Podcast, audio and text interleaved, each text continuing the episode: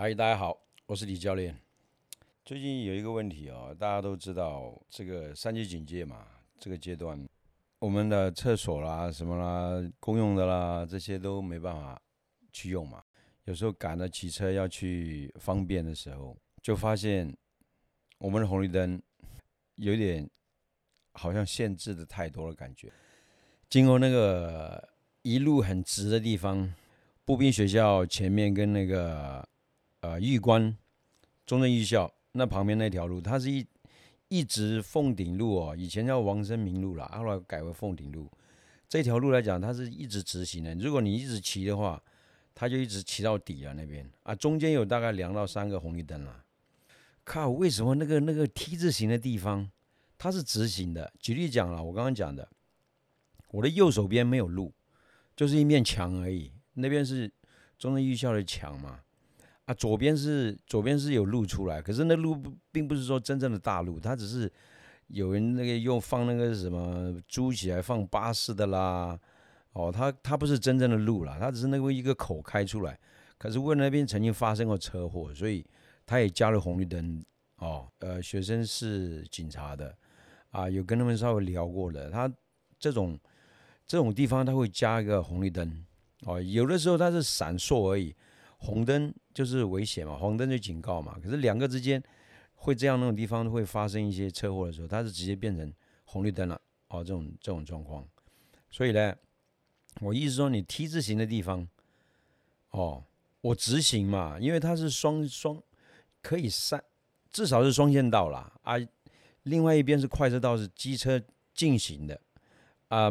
这边机车走的地方是直线的，那我意思是你可以把直行的可以有绿灯，对不对？有个箭头这样子，或者开绿灯，转弯了就不行，就是红灯嘛。像这种状况在泰国有看得到，机车跟汽车是一样的。当你转弯的时候，机车跟着汽车一起转了。当你红灯箭头，你就是不能走。你要绿灯箭头，你再才可以直接左转、右转都可以。直行的话，你看。这边都没有车嘛，反正我就一直直骑过去，那边转弯过来，他就走到那个快快车道进行机车的地方，汽车也可以直直行的，就按照二线道这边就靠机车的旁边这个一直走过去，那那就 OK 了嘛，这样的话是不是？像这种状况啊，我讲，因为缅甸是给英国统治过，它很多街道它设计上不要在城大城市里面，只要稍微在在郊区一点点。啊，它就设计这样子的，你直行的话可以一直走，没关系。哦，他他像这种有墙，就是我讲 T 字形的地方，就一就一直走了，没有什么影响。它就是绿灯一直开，哦啊，你除非你转弯就不行。那就像说，你看皇城那边缅甸瓦城的话，就是 Mandalay 那边了，你只要说在在右弯了，他直接让你就直接右转过去了。台湾像右转的这种状况，在高雄市的话，我在那个建国路那边，哦，就就他可以从从那个高速公路旁边，你要走建国路的话，他也专门有一条道路开给你，啊，你直接从那边右转弯过去了。以目前来讲，在缅甸的话，仰光这边，它在郊区这边哦，因为它土地很大嘛，呃，是台湾的好几倍啦，对不对啊？所以说，它设计上，你只要右转弯，就跟在建国路那边一样，高速公路旁边过来，你直接右转，要往建国路，直接就转过去了，跟红绿灯都没有关系。它是专门有一条道路，这样直接开过去啊。所以在在在缅甸新的城市那边，它有一个新城市，那那边它设计上都是类似这样子。我意思说，大家时间就是金钱啊，啊，你执行的时候又急啊，肚子又痛，靠，我还要再等，哪怕是三十秒，你会觉得这个时间怎么那么长啊，知道吗？T 字形的地方是不是可以就一直走？那还有一个右转的时候，像昨天来讲的话，我我就刚好刚好从那个中山路那边骑过来，要转转向凯旋路这边，它也是有一个汽车可以转，机车就不能转。刚好警察在那边嘛，跟他讨论一下说，结果他给我回答说，因为那边属于说，呃，港口这边码头过来大卡车啦，所以他右转的时候，哦，他转弯很大。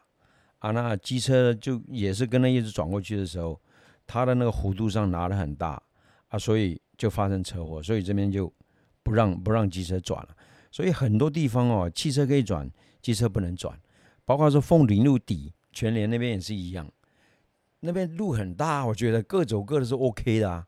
反正它就是我们的 交通上设计，它就是这样子，汽车可以转，机车不能转。有时候就在等在那边哦，最好是不要有急事啦，有急事就知道。而且而且那个红绿灯也是很远，如果有近视人就完蛋了。那边那边是汽车道，这边是慢车道。你只要看那个绿色箭头可以转，你就转过去，旁边就有那个马上叫你下来，就就完蛋了。你红灯绿转，哦，红灯右转了，不是绿转，哦。生活的一些小点滴啦，先跟大家聊一聊，好吧？我们今天再回到我们的主要的这个。我想讲的东西哦，就讲两样东西好了啦。一个呢，就讲我们的泰国菜好了，因为我们都一直讲泰国的东西嘛，哦啊，所以第二个我再讲泰国拳啊，讲泰国菜是这样子的。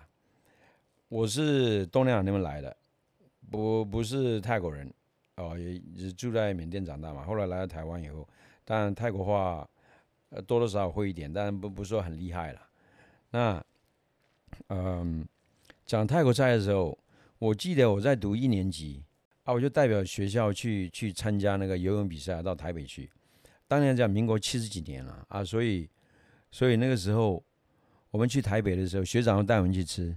我只记得第一家第一家吃过泰国菜，那个时候还没有那么普遍，在公馆那边有一家了，南洋的口味，它是缅甸跟泰国混在一起，它是缅甸来的。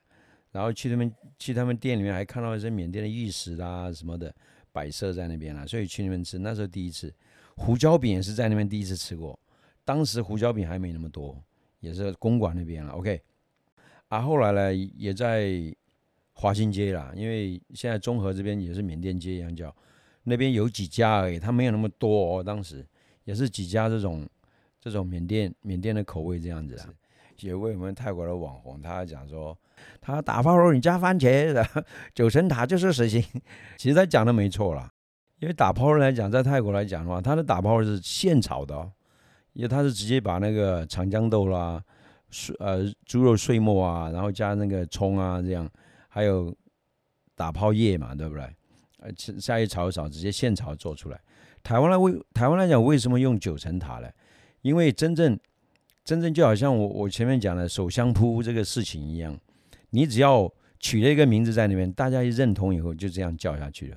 那我们的麦当劳嘛一样啊，德来素，你跟你跟除了台湾的德来素，下面米给啊，天龙堡嘞，对不对？什么叫德来素？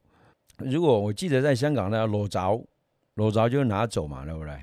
啊，所以所以那个你只要讲那样东西以后，它就固定。就变成这样子好了。我记得在美国叫 to go 嘛，对不对？Here or to go，对不对？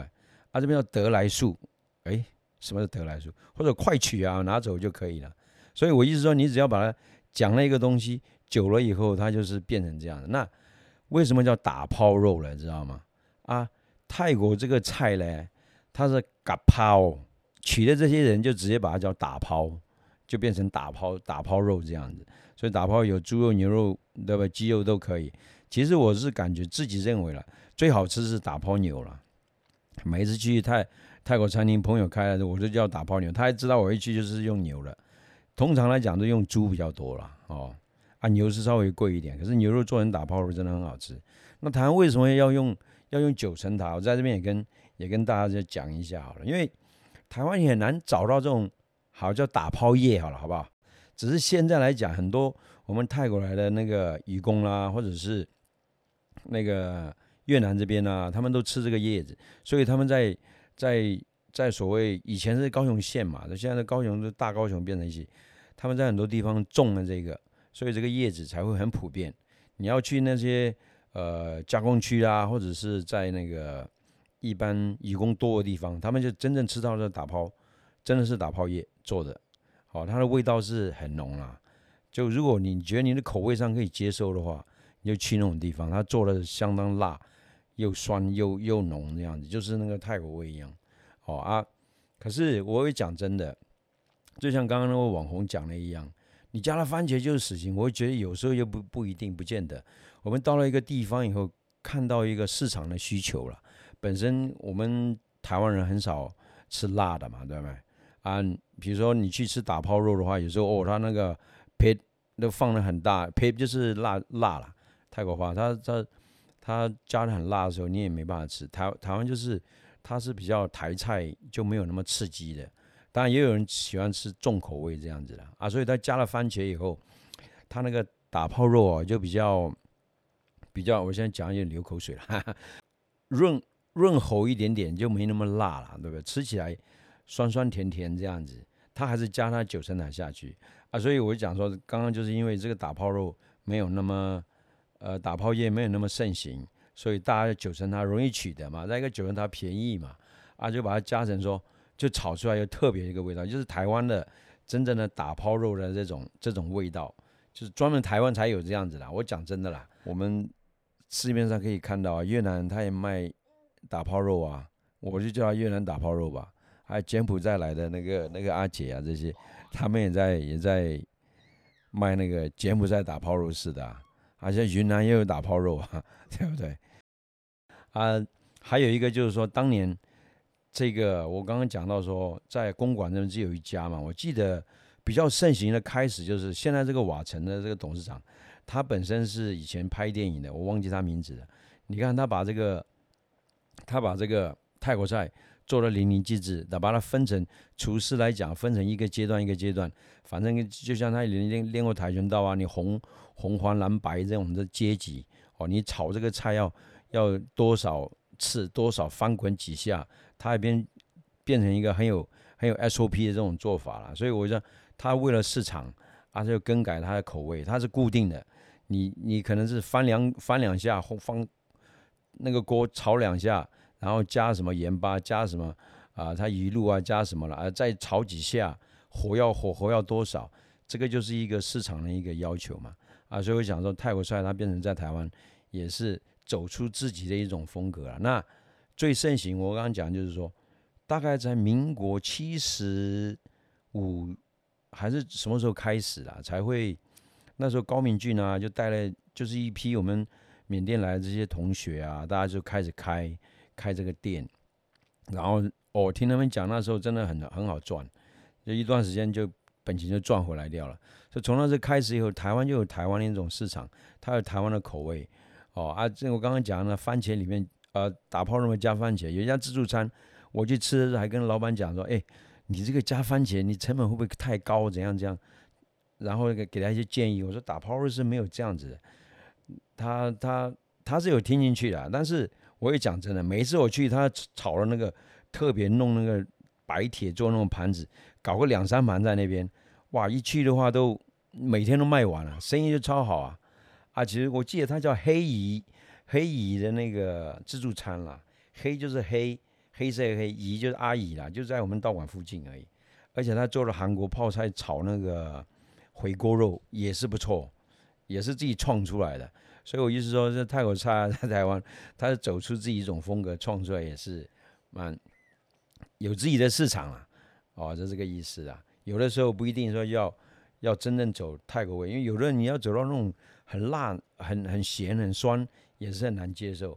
有记得有一次我去那个泰国，在 Silom 的地方，Silom Silom 就是以前是夜市嘛，它巷子里面啊没有在就在 Silom 那个巷那那条街上面有一家很有名的那种，呃，我忘记了名字，什么 Y 什么开头的，他是吃他的那个凉拌，还有酸辣汤是很有名的。哦，有一次我就进去，我我我就跟他讲啊，我送单这样子的。我要我要那个凉拌木瓜，我要凉拌木瓜，结果结果他就哦别买，我说哦别你奶这样子，我说别你奶就是辣一点点，靠，你知道吗？我吃的头皮发麻，那你暖就这样子，如果赔的话完蛋了，知道吗？真吃辣到给你 辣到不行。可是我第二次又去的时候，我说麦麦撇麦撇不要赔，不要，吃到以后真的真的不够味，没有辣椒就是根本不是。不是那种凉拌的，结果不加辣椒下去，味道完全跑掉的感觉，又酸的要命，知道吗？OK 哈，这大概我是讲一下说，所以有的时候你吃真正的原味泰国味，你也没办法接受，还是台湾自己创出来的有变化的这种比较有意思啊，是不是？吃起来大家生意都很好。你看我又不是帮打广告啦，现在最最有名的这些都上市的瓦城啊，朋友之间什么红城、黄城，都是城呐。因为缅甸缅甸有名的一个皇皇城就是 Mandalay，大家都用这个命名啊，有红啊，有黄啊，幸好没有蓝城。OK，好，我们再讲泰国拳来讲好了。你说泰国拳对不对？回归过来，呃，很多世界各地都在练泰拳嘛，对吧？泰拳都是一个一个，你在力技上来讲的话，它是破坏力蛮强的，杀伤力也很强，所以大家很喜欢练。只要说你你 MMA 的啦，对不对？那个 Mixed Martial 这些，或者是说那个 Striking 这些只有力技的 K1 这个，哦啊，它都会会喜欢把泰拳的元素加进去。那我讲有关于泰拳来讲，世界上很多地方都在练泰拳了。你在不管美国啦、欧洲啦，对不对？荷兰啦什么，他们有自己的风格，就好比打泡肉一样。哦，你你不一定要用原来的泰泰式的东西来炒嘛，啊，我就加上其他元素。当然，你完全用泰式的方式练习也是 OK 的啦。像台湾有很多拳击都蛮厉害的，哦，比如说我们的詹老师这个詹氏拳击啊什么的。啊，台中铁拳这边啊，对不对？包括我们二林这边啊，彰化这边啊，对不对？都是拳击相当厉害的。你把拳击好加加到泰拳里面去，好，台湾泰拳到底是厉害啊？啊，泰国有一个在普吉岛那边，我记得他 Lesla 还是怎样，他的他的泰拳也是你觉得完全泰式吗？他有点跆拳道的，有点，但他动作很多，他反应很好，他平衡感也是很好。所以我意思说，就像泰国菜一样。你你把自己的元素哦加进去，包括善打这些东西啊，啊混合起来加进去，只要在它规范以内练出来，就是一个就就是有自己的风格的东西了。那你看拳击，你打得好的话，呃，就像我们已经离离开人人人世的这个 KO 之王哦 r a m o n Digger，他就是拳拳加腿下去，就泰式的踢法，拳也就是。像他的荷兰这种这种拳打法啊，所以他们都都有自己的风格，打出一个自己的意的方式。那我意思说，有的时候啊，你说泰国拳，它它完全要泰式，有的时候你就觉得其中它有它的一些缺点在了，也有优点在了啊。所以，我的我倒觉得说，你你把一些元素变掉，用自己的方式来加进去。哦，只要在它规范以内，比如说你你拳很好，用西洋拳方式来打，那踢腿用泰式的啊，你稍微用跆拳道再来变一点点，就变成变成哎自己的一个打泰式的泰拳的风格了。好啊，它里面就有肘啊有膝啊这样子。那我刚刚刚举例一样，你说泰国菜一定要完全泰国味嘛，对不对？不一定哦。啊，你泰拳你只要规范以内 OK，你哪怕踢出来你有点像。散打有点像跆拳道这样，你只要说有他那个力道出来都 OK 嘛。嗯，我们不一定说，呃，一定要一定要玩出泰泰国的那个，呃，一就是他的他的风格这样，你可以踢出来，那完全也是 OK，稍微改变也 OK。有的时候像像泰泰国的拳王，他不一定会教啦，对吧？他不一定拿把拿得好。啊，反而那些没有拿过拳王的，这拿把都还不错，好啊。我我想说，你你只要懂得，像香港来讲嘛，他们很多拳王出来，他他还不一定泰国人教的，对不对？OK，好，今天我们就讲到这边，谢谢大家。